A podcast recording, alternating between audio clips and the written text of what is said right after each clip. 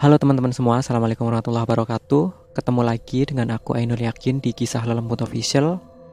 Dan di video kali ini aku mau berbagi sebuah kisah horor dari Mas Andi Seorang sahabat yang ada di Pekalongan.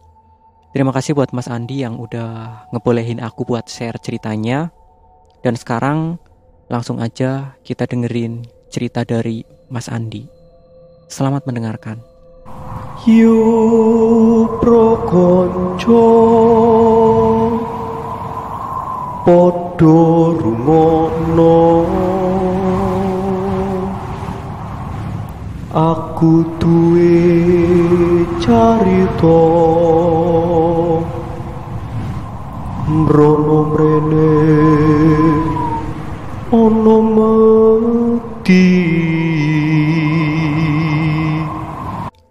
Sebelum aku mulai ceritanya, tentunya aku gak lupa buat ngucapin makasih banyak buat teman-teman yang telah berkenan untuk subscribe channel ini.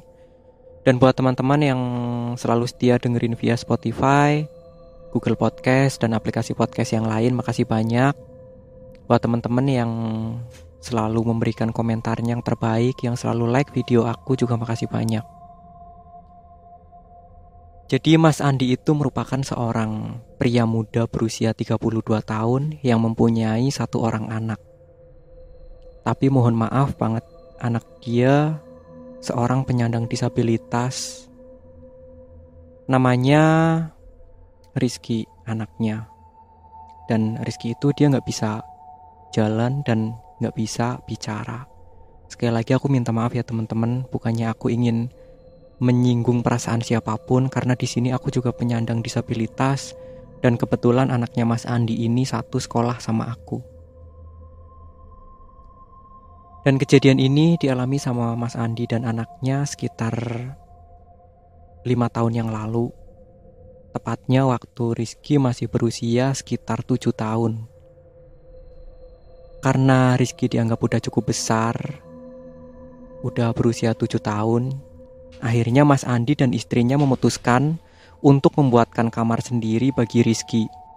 Dan istrinya Mas Andi pun setuju. Istrinya Mas Andi namanya Mbak Meli ya. Mbak Meli setuju kalau saat itu juga Rizky tidurnya dipisah dari mereka. Karena Rizky udah usia 7 tahun ya, usia yang besar gitulah menurut mereka. Jadi udah saatnya tidurnya dipisah gitu.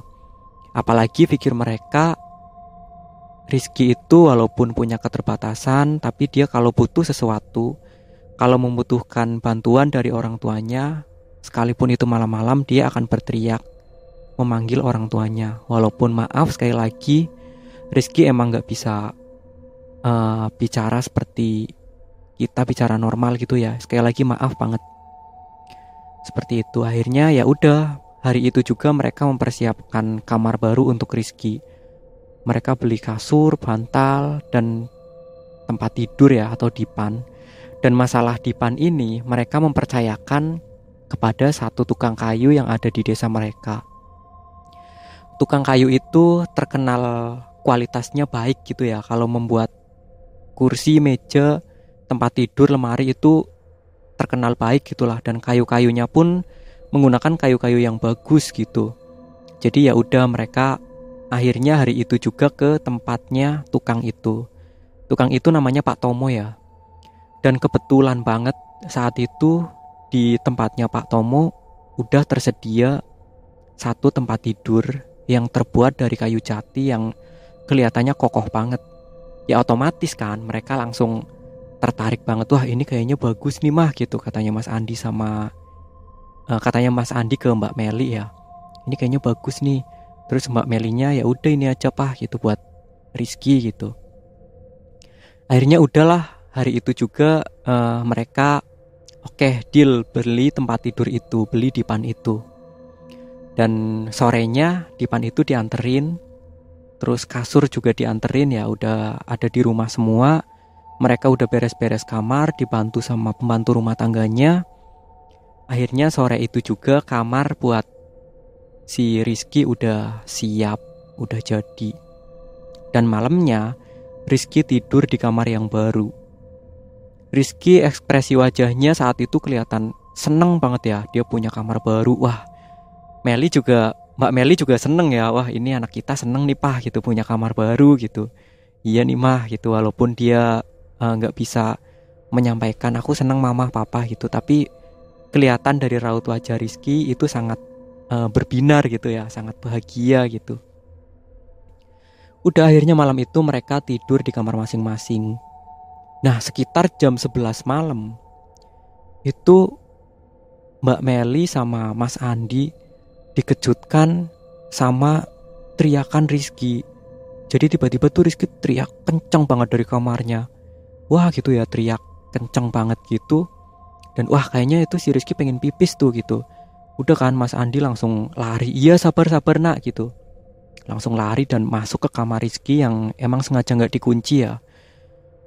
Tapi ternyata raut wajah Rizky itu nggak menunjukkan kalau dia tuh pengen pipis atau pengen apa gitu ya tapi justru raut wajahnya malah ketakutan gitu loh raut wajahnya itu bener-bener ketakutan pucat banget gitu kayak ya orang yang bener-bener ketakutan banget kayak apa sih raut wajahnya gitu kan nah Mas Andi heran kan mah mah sini mah. Dia manggilin istrinya. Manggilin Mbak Melinya buat ke kamarnya Andi kan. Mah mah sini mah. Akhirnya Mbak Meli masuk ada apa pak? Ada apa? gitu. Masuk ke kamar dan Mbak Meli juga ngeliat Rizky dia bener-bener ketakutan gitu. Wah kenapa nih pak anak kita? gitu. Terus uh, Mas Andi coba tanya pengen pipis? gitu. Oh iya sekedar informasi walaupun Rizky nggak bisa bicara tapi dia alhamdulillah diberi kelebihan sama Tuhan. Pendengaran dia tuh uh, normal ya. Pendengaran Rizky itu normal walaupun nggak bisa bicara. Itu jadi dia bukan tunarungu wicara tapi dia uh, tunawicara dan tunadaksa gitu. Karena dia nggak bisa jalan gitu kan. Maaf ya teman-teman sekali lagi. Jadi lanjut ke cerita ya. Mas Andinya waktu itu tanya ke Rizky pengen pipis nah gitu. Enggak pengen minum. Dia geleng Rizkynya itu geleng ya. Nggak jawab enggak gitu. Tapi dia geleng gitu. Terus tapi raut wajahnya si Rizky itu tetap ketakutan gitu loh. Dan matanya tuh kayak ngelihatnya ke atas terus gitu teman-teman. Jadi kayak seakan-akan tuh di atas ada sesuatu yang bikin Rizky takut gitu ya.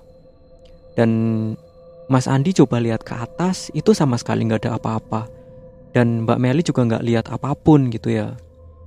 Jadi mereka sebisa mungkin mencoba buat menenangkan anaknya gitu. Ada mama sama papa di sini nak gitu nggak usah takut gitu. Nggak perlu ada yang ditakuti gitu kan. Terus udah saat itu Rizky udah mulai sedikit tenang Terus dikasih minum juga ya Udah mulai sedikit tenang dan akhirnya dia tertidur lagi. Nah saat Rizky udah tertidur Kedua orang tuanya coba buat diskusi kan ada apa ya mah gitu. Mas Andi tanya sama istrinya sama Mbak Meli. Terus katanya Mbak Meli Mungkin karena di tempat tidur baru pah Jadi ya kayak gini gitu. Dia nggak biasa dia kebangun terus kaget gitu. Ah iya mungkin kali ya cuma kayak gitu mereka berdua tuh mikirnya kayak gitu ya. Akhirnya udah mereka kembali lagi ke kamar. Dan alhamdulillahnya sampai pagi itu Rizky tidur pules ya nggak kebangun lagi nggak teriak-teriak lagi. Tapi anehnya malam selanjutnya saat Rizky mau didorong orang tuanya mau didorong mamahnya ya waktu itu ke kamar itu karena Rizky kan pakai kursi roda gitu. Mau didorong mamahnya ke kamar itu, Rizky tuh minta uh, sebuah tasbih ya. Dia minta sebuah tasbih dengan bahasa isyarat gitu. Minta sebuah tasbih ke mamahnya. Buat apa mah? Ta buat apa nah tasbih gitu kan? Mamahnya tanya kayak gitu. Tapi Rizky cuma mengisyaratkan kayak orang yang tidur gitu loh oh pikirnya mamahnya mungkin biar tidurnya pules nggak uh, gimana gimana nggak mimpi buruk. Mungkin semalam Rizky mimpi buruk jadi dia teriak gitu kan. Ya udah akhirnya dikasih tasbih itu dan Rizky diantarkan ke kamar. Dan udah malam itu mereka kembali tidur dan menjelang jam 12 malam mereka kembali dikejutkan sama teriakan Rizky yang persis kayak kemarin malam. Jadi bener-bener kenceng banget teriaknya dan kayak ketakutan gitu. Akhirnya mereka bener-bener heran kan, Rizky ini kenapa gitu kan. Mereka langsung ke kamarnya Rizky ya, Mas Andi sama Mbak Melinya itu ke kamarnya Rizky dan mereka coba tanya ke Rizky kenapa kamu nak gitu. Dan kali ini Rizky nunjuk-nunjuk ke atas. Tangannya nunjuk-nunjuk ke atas gitu, ada apa? Dan ternyata nggak ada apa-apa ya. Di atas emang nggak ada apa-apa. Mas Andi sama Mbak Meli nggak lihat apa pun. Akhirnya ya udah Rizky coba biar tidur sama mamahnya dan Mas Andinya yang coba tidur di kamarnya Rizky. Akhirnya mereka tuker kamar kan antara Rizky sama papahnya tuker kamar gitu. Udah Rizky didorong ke kamarnya Mbak Meli dan dia tidur sama mamahnya malam itu dan Mas Andi tidur di kamarnya Rizky. Nah Mas Andi ini tipe-tipe orang yang pelor ya teman-teman istilahnya. Jadi begitu nempel bantal langsung molor gitu. Jadi dia begitu masuk ke kamarnya si Rizky, Rizky dibawa mamahnya ke kamar, ke kamarnya mamahnya sama Mas Andi. Ya udah Mas Andi langsung ngelanjutin tidur di kamarnya Rizky, dia langsung uh, pasang posisi yang enak dan dia langsung pules ya, langsung terdengar dengkurnya. Nah saat itu Mas Andi bener-bener kerasa banget kalau tempat tidurnya itu bergoyang kayak ada gempa gitu grek gitu katanya. Otomatis Mas Andi setengah kaget kan. Tapi karena dia orangnya yang kalau udah ngantuk tuh cuek banget sama keadaan sekitar dia cuek aja gitu. Dia nggak ngurusin ah udahlah paling cuma perasaan aku aja gitu. Udah Mas Andi ngelanjutin tidurnya. Dan nggak lama kemudian goyangan itu tuh kerasa lagi. Jadi tempat tidurnya bergoyang lagi gitu dan itu malah lebih keras gitu yang bikin Mas Andi tuh kaget sampai kebangun ya. Wih kayaknya emang ada gempa nih gitu. Dia langsung buka mata dan begitu Mas Andi buka mata, Mas Andi tuh bener-bener kaget banget. Karena tepat di atas Mas Andi tiduran, Mas Andi tuh tidurnya posisinya terlentang ya. Dan tepat di atas Mas Andi tiduran itu ada sosok tinggi besar yang tubuhnya penuh bulu dan katanya bulunya warnanya abu-abu gitu ya. Itu lagi berdiri mengangkangi tubuh Mas Andi. Jadi kaki dari sosok itu yang katanya gedenya hampir sepohon kelapa itu ada di sebelah kiri tubuh Mas Andi. Sebelah ya kaki kanannya ada di sebelah kiri tubuh Mas Andi dan kaki kiri sosok itu ada di sebelah kanan tubuh Mas Andi jadi posisinya tubuh Mas Andi ada di tengah-tengah dari kedua kakinya sosok itu ya teman-teman. Itu Mas Andi bener-bener kaget banget kan. Apalagi sosok itu yang katanya tingginya setinggi langit-langit kamar ya. Itu wajahnya menatap ke bawah, matanya menatap ke bawah dan katanya mata dari sosok itu itu segede-gede piring tepat menatap ke arah mata Mas Andi. Mas Andi langsung baca doa sebisanya kan dan dia langsung menyimpulkan oh ternyata ini yang bikin selama ini Rizky bener-bener ketakutan setiap malam semenjak tidur di kamar ini. Ternyata sosok dari makhluk ini. Dan saat itu Mas Andi bener-bener uh, dia nggak bisa ngomong ya nggak bisa gerak kayak tertindih gitu. Dia cuma bisa baca doa dalam hati dan gak lama kemudian sosok itu menghilang. Setelah sosok itu menghilang, Mas Andi benar-benar sadar sepenuhnya dan dia kembali ke kamar istrinya dan mereka akhirnya tidur bertiga lagi.